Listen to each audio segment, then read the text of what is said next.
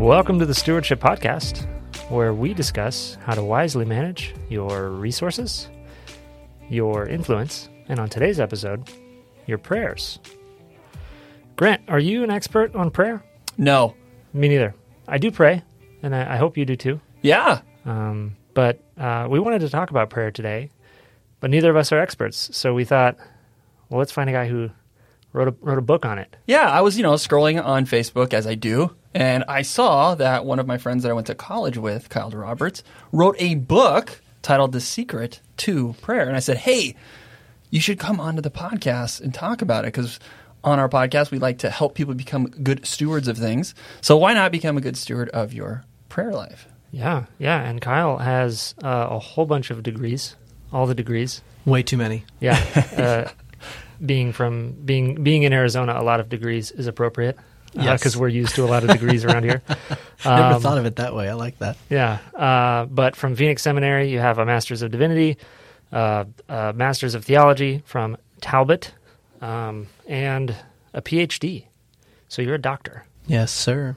Should, should we call you doctor throughout the podcast? Never, never. If I had a daughter, that would be the only person that I would require to call me doctor would be her boyfriends. But since I don't have a daughter, I can just go by Kyle. Great. Yeah.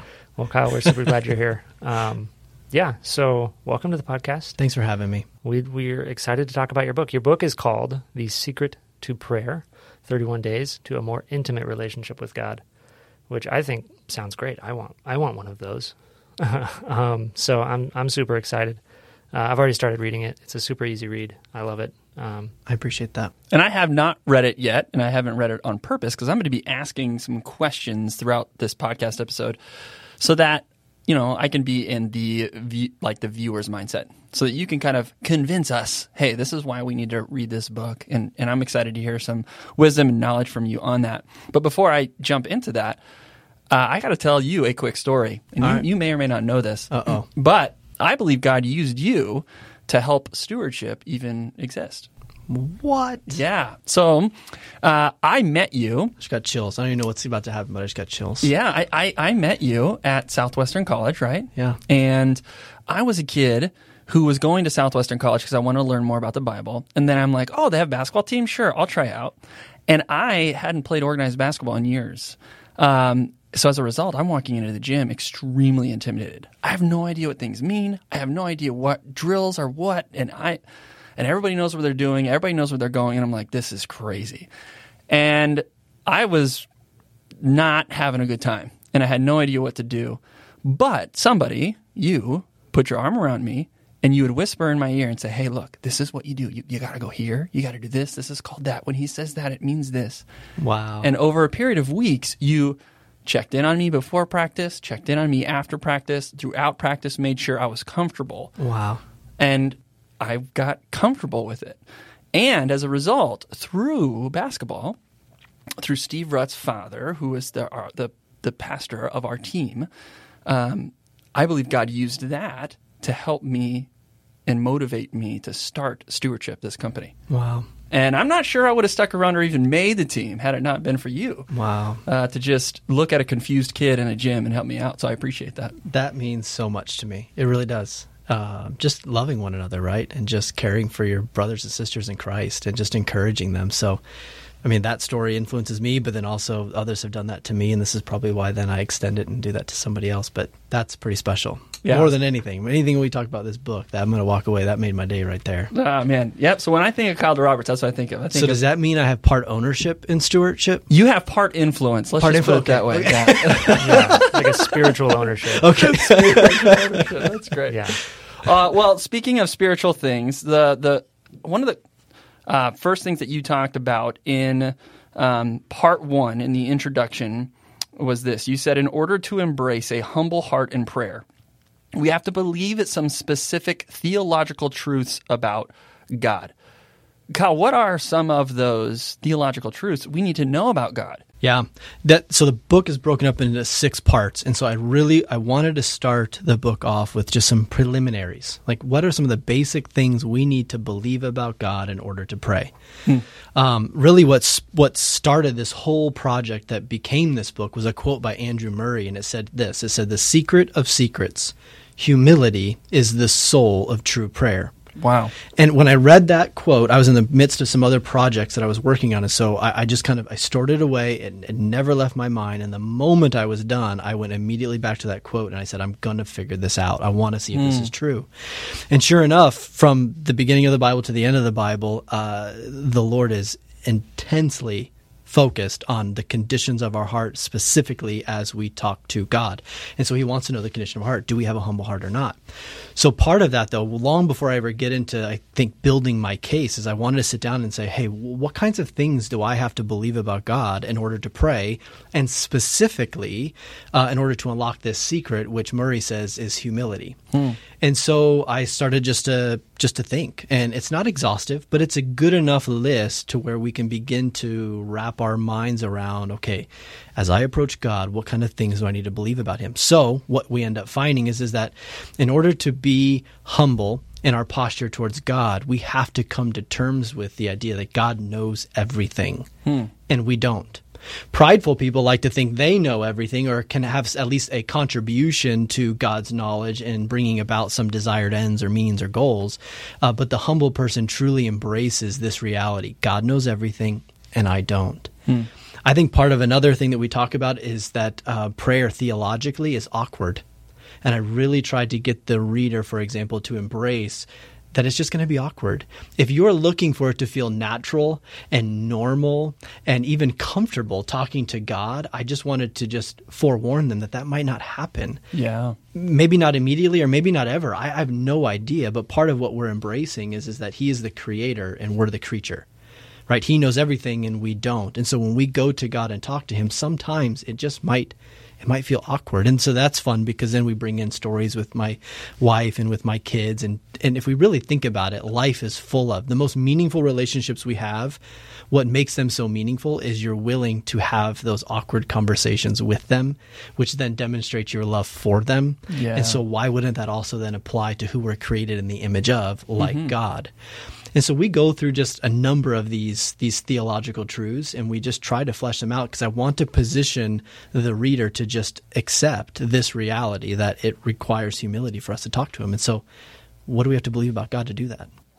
You know, I, I think uh, being a Christian, a prerequisite to being Christian, is is humility too, right? Because you have to first say, "I'm a sinner. I messed up. I need something to save me from it," and then you have to engage in a prayer, a conversation with the Creator. That is extremely awkward to say that.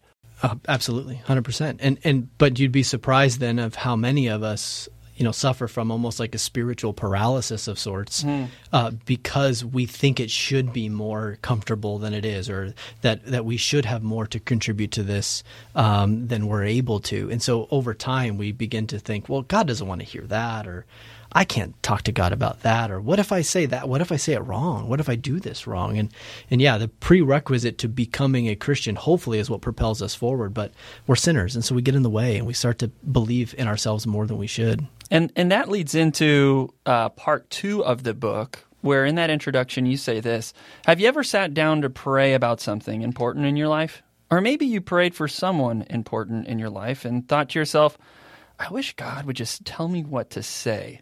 Then I would just do that. Like, how often are we as Christians wondering at kind of what you just said in this awkward conversation? Like, what, what do I say? How do I pray? I'm just not feeling, I just don't know what to, what do I do? Right. Um, and, and later on, you, in the introduction, you, you mentioned the book of, of Second Chronicles of, of how to pray. What are some things that you reveal to us in the book that are those? Like, how, what are things that we need to do? How, how do we pray, Kyle? Yeah, and and then that part, and that part two in particular, what we do is we look at um, two kings, King Solomon and King Jehoshaphat, and both of them are found in Second Chronicles, and and both of them, uh, the Lord answers their prayers in a pretty profound way. But I wanted to ask the question: Why does God answer their prayers? Okay. See, I always thought that Solomon, t- speaking of stewardship, I mean, he was rich, right? Yeah. I mean, by all accounts, he was the richest man of his time. You know, if you Google it, uh, he's kind of in like the top 10 of richest people to ever have lived. They Mm-hmm. say his net worth was somewhere north of $2 trillion, like Wow. Mm-hmm. while he was alive. And so I always thought, well, that makes sense. He's King David's son. He's a king. Like that's what kind of kings do is they're wealthy. And so I just thought that he had just amassed a lot of wealth given who he was. Okay. But what you find in Second Chronicles is that instead, um, God visits Solomon in a dream and says, "Ask me anything that you want, and I'll give it to you." I mean, this is the hallelujah moment we've all been waiting for. We get to ask for whatever we want, and Genie in so the bottle. genie in a bottle, Yep, right? here so this go. is in my time. This was Robin Williams. Now it's um, Will Smith. uh, Will Smith, right? Yep. But this is the moment, and so, but what does Solomon ask for? He says, uh, "I need wisdom. Yeah. I need heavenly wisdom in order to lead heavenly people." And then God says, because this was in your heart, I'll, I'll answer this prayer. So God gives him wisdom. And by all accounts, he's the wisest person to ever live, right? Yeah. And so he gives him wisdom. And then what he does in Second Chronicles is then God says, in addition to that, I'm also going to give you wealth. Hmm. I'm going to make you the wealthiest person to ever live. Now, why though? Because he's about to build a house in which God was going to dwell. And so when you're building God's house, you don't look at receipts, you don't look at the cost of things. You just you just build whatever he says to build. And so he gives him this wealth. But again, why does he give Solomon this kind of wealth? It's because of the condition of Solomon's heart. Solomon had a humble heart. Hmm. And so as a result of that, God answers his prayers. And even if you didn't believe me, then you get to the prayer of dedication of the temple. And Solomon's prayer, because he knows what theologically we must believe in order to pray, he begins to really doubt what he's created, what man has created. And he starts to say things like, is what what could possibly contain you, God? What what could mere man create that could contain you or house you? But if you would be so willing, would you please dwell here? Would you would you dwell in our midst? Mm-hmm. And then God answers his prayer. And so I just build the case in part two, hopefully for the reader to um, accept this reality that what God ultimately desires is that we pray from a humble heart. And we've got two examples with Kings Jehoshaphat and King Solomon. We just talked about Solomon, but Jehoshaphat, you'll have to read it and figure that out. But both of those kings, they receive an abundance from God, but not because of their stature, not because of their authority, not because they had it all together. It's because of the kind of heart that they had. Yeah, Solomon didn't say, I want wisdom because I want to be the smartest man in the world. He said, I want wisdom because I need this God to lead these people who you've put in my charge. Yeah. I need your help. Yeah. So, in speaking in terms of stewardship, I mean, th- this is how God rewards stewardship, right? That that w- if, if a man or a woman is seeking, based on their humble heart, they're seeking the Lord in terms of how do I lead these people, Lord? Yeah. Like, give me that wisdom because I want to lead them well. I want to direct them towards you. Um, I'd be shocked if God didn't answer that prayer. Yeah, so I, I wanted to bring it up at some point in this podcast episode, just this idea of praying for money and, and prosperity theology, which I think is is wrong. And, and that prosperity theology teaches if you if you give, you'll get. And uh, some people confuse that to be in Scripture all over the place, but but it's actually not. What I see, and specifically in the, even in this example with Solomon, is if you are a good steward, God will likely continue to give to you so that you can keep giving. It's like I imagine with my kids. Like I know I probably shouldn't give my youngest daughter, Eleni, certain things like the remote control, like when we're gone, you know, and, and, and we're letting them at home alone, and my wife and I go on a date, because Elle might pick some things that aren't the best. I give the remote to the person who I think is going to be the most responsible. And I kind of feel, well, based on reading the Bible, that's what I see is happening is that God sees, okay, Solomon, you had a, a really great humble heart. It was in the right place. I'm going to reward you because I know you're just going to continue to bless and give and love others with it, right? You're going to further what's going on. Yeah. I mean, how should people be praying about money? Yeah. So for me, pray, pray hmm. for money, hmm. have at it, ask for it. Hmm. Um, I don't know if that means that the Lord's going to give it or not, but so long as you can determine that you've got a humble heart in this thing, right? As long as you can determine that that that my ambitions, my goals, my objectives with this uh, are not for my own self uh, fulfillment and building up my own empire and these types of things, um, I think you pray for it. Yeah. And and here's the deal. you should be terrified if God answers that prayer. Right? Because the reality is, is now you have that kind of um, stewardship on your hand where you have to figure out how do I maintain this humble posture and this humble heart when I can provide and I can be self sufficient in and of myself.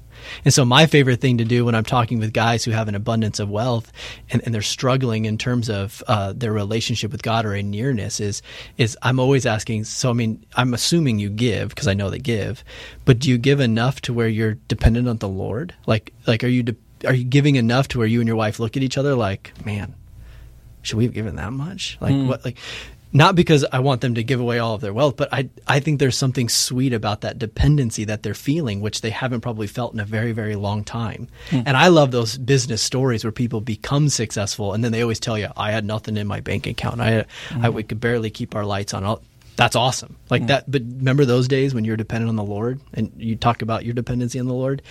The the the thing that I think Jesus dislikes the most about wealth isn't wealth itself, but it's the independence and the self sufficiency that wealth creates. Yes. And so once you begin to carve that out and make that a focal point, um, the Lord knows the Lord knows our hearts, and, and so He knows who can manage this well and, and who can't manage this well. If you if God answers that prayer and does give you more money, will you be a person that grows closer to the Lord and grows his kingdom or will you have more independence? Exactly. Right?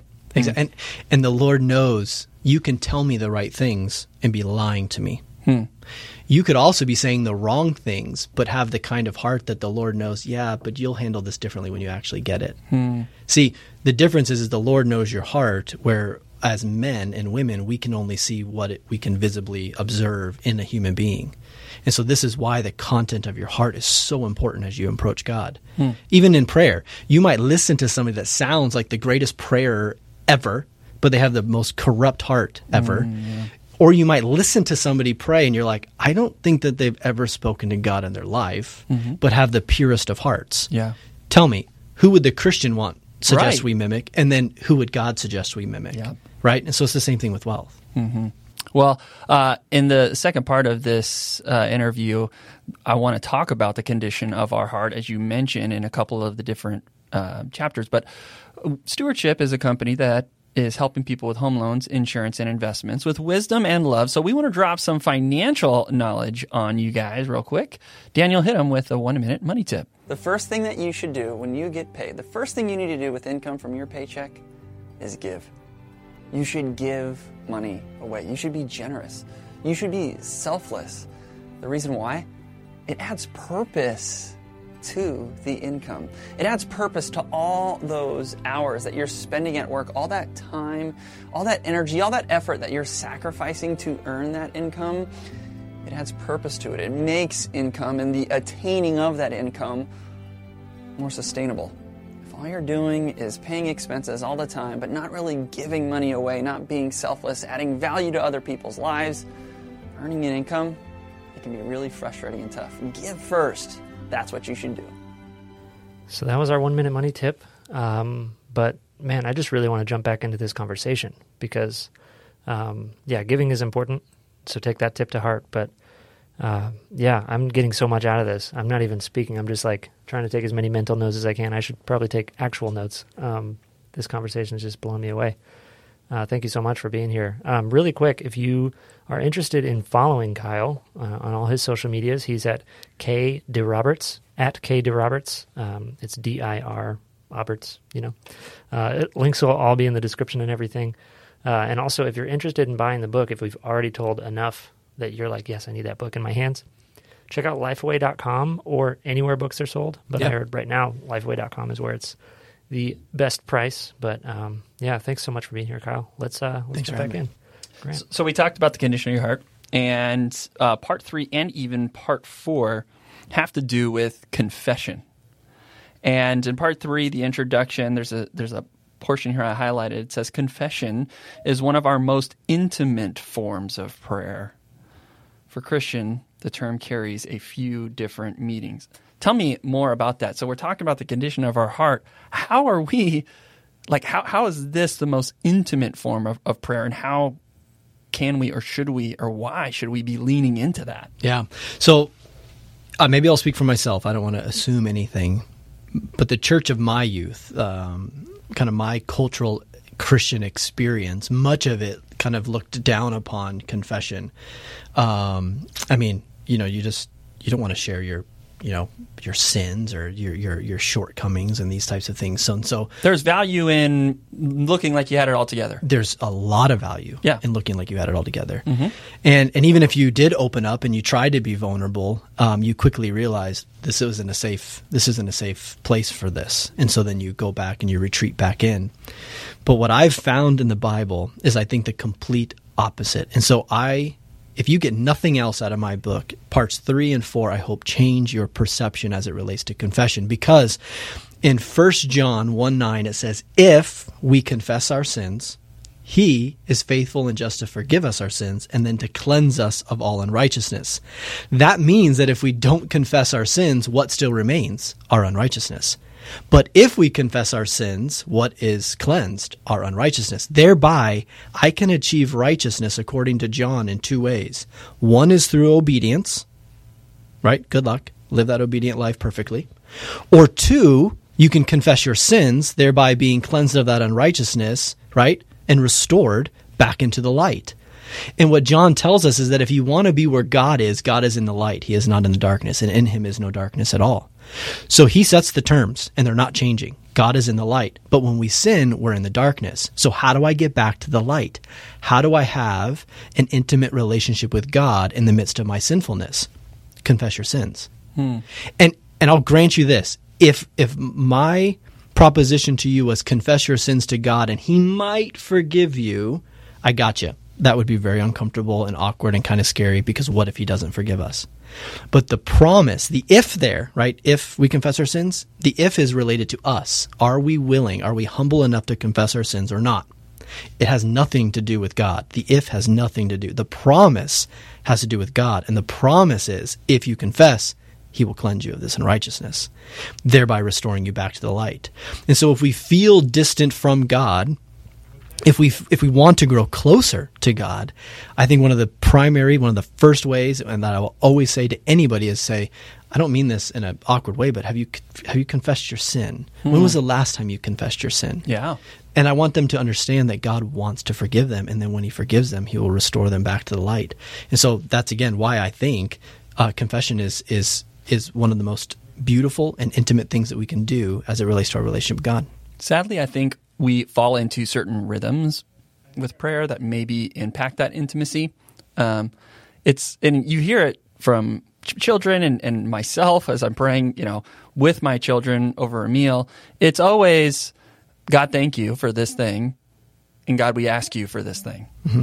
But where's that confession? Totally. And and what makes me I, look, I can tell you, if my wife and I are arguing, if I'm if I'm my short tempered with my children, if I'm short tempered with my work, I can almost assure you that th- there's a direct correlation to how much I've been confessing my sin. Hmm. The more I'm away, aware of my sin and the more I'm confessing my sin, when I'm in a conversation with my wife, you know what I'm much quicker to confess? My shortcomings Yeah. um, as I'm confessing my sin more uh, to God and I'm restored back to the light, you know what ends up happening with my children is I'm I'm much more patient and gracious towards them, right? Because I've experienced the forgiveness from God as a result of my confession, so now I'm more willing to give it to somebody else.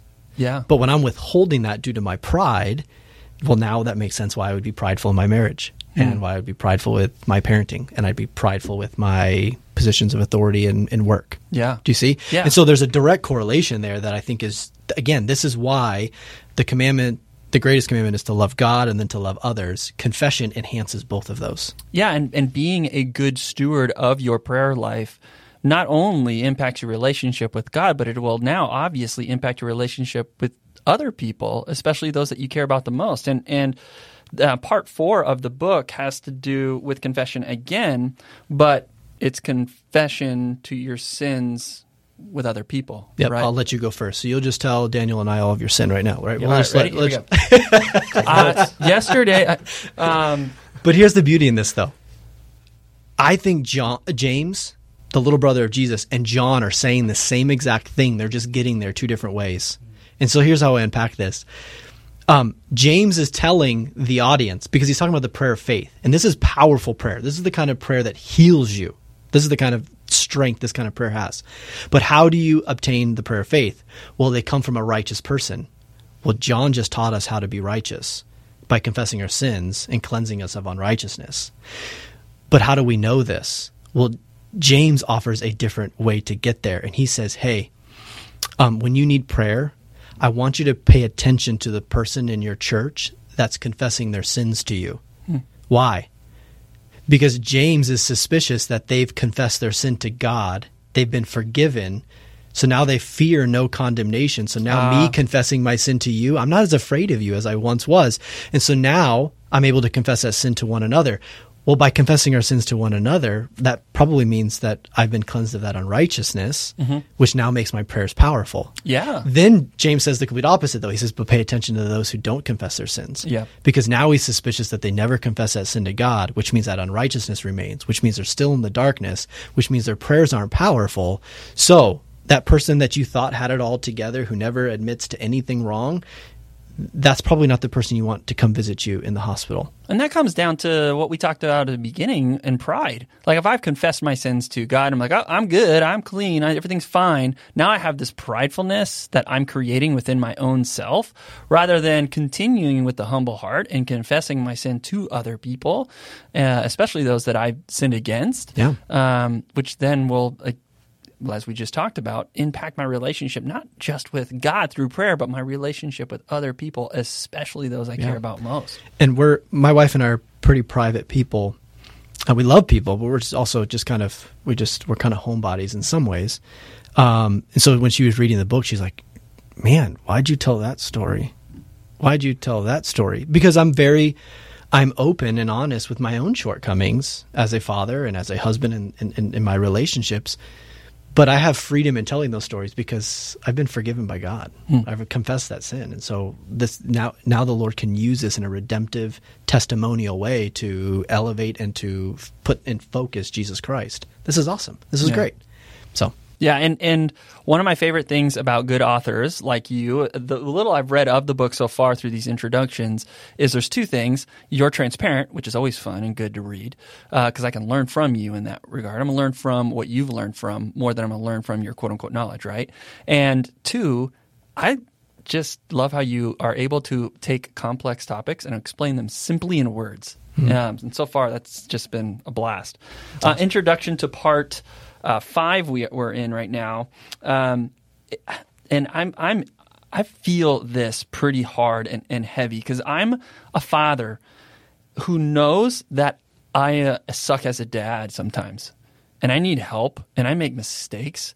And I feel like I annoy God all the time because all I'm doing is like, God, please help me be a good dad. God, please help me be a good dad. And like, I'm just praying this all the time.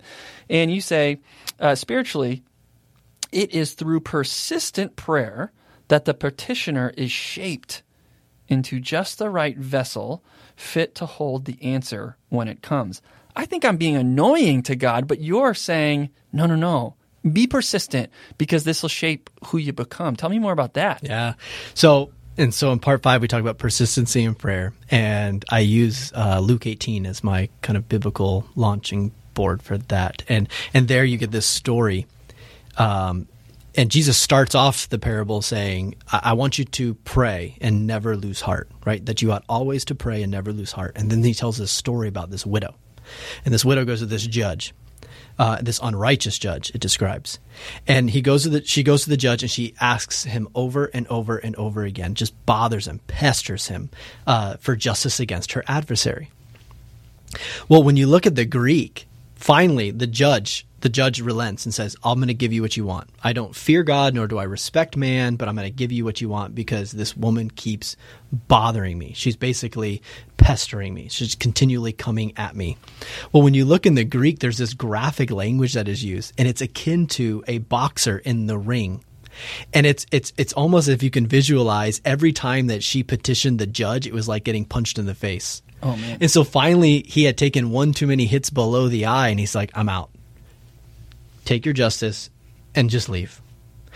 And Jesus turns and says, Okay, so that's an unrighteous judge, and how much more will a righteous judge give you as a result of that? So he's turning to the judge and saying, I'm a better judge than this judge. He never rebukes the widow for being persistent as she was bothering and pestering this Hmm. judge. And so he welcomes, he totally changes the cultural perception of what it looks like to persistently pray for something. He opens the door and says, Okay, let's do this. Like, it's okay. I'm okay. You can keep bothering me with this.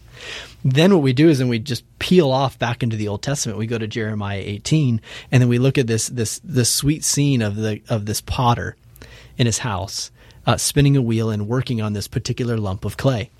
This lump of clay is about to basically lose its effectiveness and be discarded. But because of the workability of this lump of clay, the master potter is able to refashion it into just the right vessel to receive, right? Its its place, its purpose. And so he saves the lump of clay. Now, Jeremiah contextually is talking about Israel and, and their faithfulness and their obedience, and, and so he's got a message for them in particular. But I kind of reread that with a prayerful lens, and then so this is why I don't care about you praying for wealth.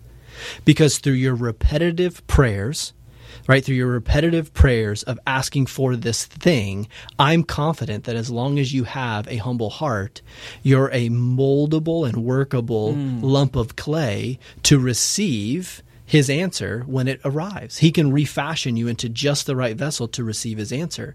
So if it's not for wealth you'll understand that because you've got a humble heart right?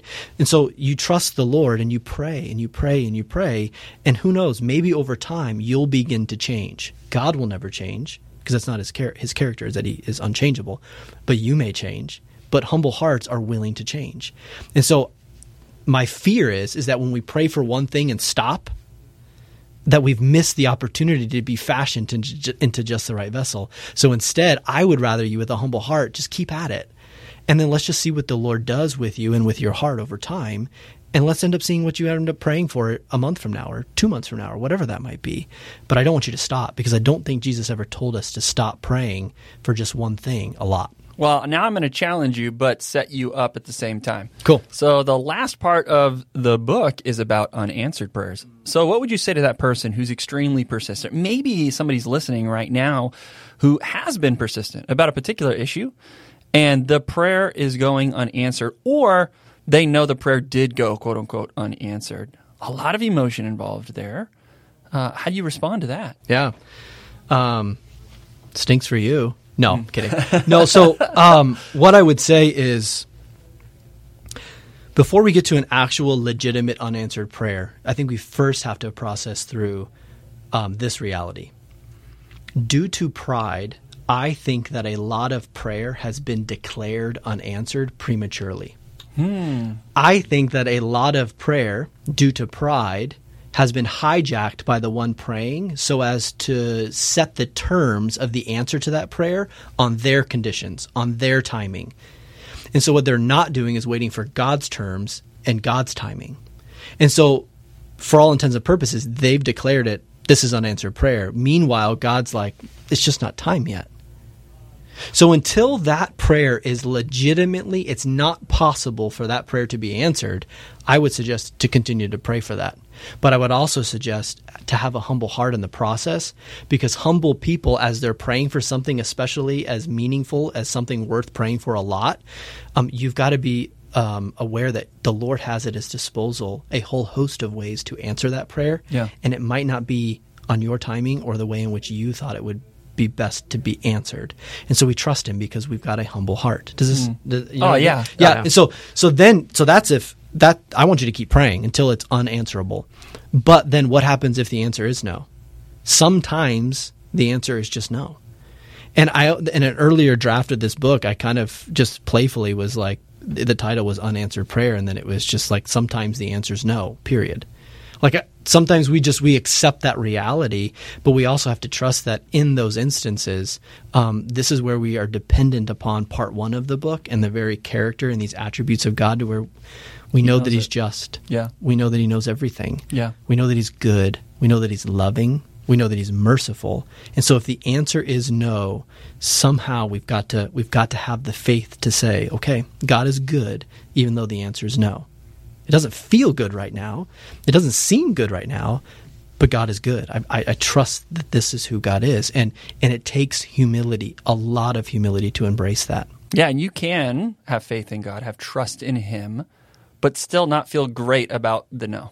And Absolutely. that's okay. That's okay. Yeah. And Yeah. the first part of this that you were talking about, re- honestly, is challenging me. Um, and I'll be a little bit transparent. You know, I, m- I have uh, one of my best friends, a very close relationship I have is with my, my brother in law, who is, is injured. And he was injured in a, in a hospital accident. And his body is not what my, my body is, your body is, right? Because of he, he's, he's disabled. And if I'm honest with you, I, I don't pray for his healing. And part of that might be my own pride, just think, ah, he'll he'll never get healed. Like, like I already know the medical, inf- like it's just, and I just don't do that. But how much of my own heart could be shaped by the Lord if I humbly submitted and petitioned to Him on a consistent basis to heal one of my best friends? And you know what? I'm confident that that prayer will be answered Yeah. in the new heaven and the new earth. Oh yeah. And so, even though we're praying a prayer that maybe for the time being won't be answered, Mm-hmm. I still think that there's a beautiful, humble posture in this repetitive prayer Mm-hmm. to continually be reminded as to what's to come. Yeah. That the best is still yet to come, and that sometimes we still have to, to live in this reality for right now, for this time. And this is also why we're hopeful for Jesus to return. And, Yeah. and hopefully it's quickly so that these things are made made new and made right. Yeah. Um, but no, yeah, I, I think this is th- anytime you can pray something to continually posture your heart in a place of humility, I'm, I'm all for it. Yeah, I, I, my kids and I, we pre, you know, we already are celebrating as we pray that you know Uncle's body will be a new body, you know, in, in the new heaven and earth, and, and we we celebrate that with God. We thank God for that. But I don't know if I've been humble, especially with my kids, enough and persistently praying. You know, about God, he, heal, heal, Uncle. You know, so that you've you've challenged me to do that in today's interview. I I, I think that these all of these sections I'm like really excited to dive into them. And uh, to be honest with you, one of my favorite parts of the book is 31 days to a more intimate relationship with God. That's approachable to me. Like I can do this in 31 days, read this book and take action on some of this stuff and get a more intimate relationship with God. Kyle, thank you so much uh, for driving down here, coming to the office, hanging out, and having a really cool, fun, transparent conversation about prayer. Uh, I believe that I am not only going to have a more intimate relationship with God, but I'm going to be a better steward of my prayers as I act on some of the things that I read in this book. I'm pumped about it. I'm excited. And I hope you, as a listener, go not just to Amazon or everywhere else where books are sold. Kyle, where's the website that they're selling it best right now? The best Lifeway, price? lifeway.com. All right, lifeway.com. Go check it out. Pick up the book by Kyle DiRoberts, The Secret to Prayer 31 Days to a More Intimate Relationship with God. All right, guys, you'll hear from us later.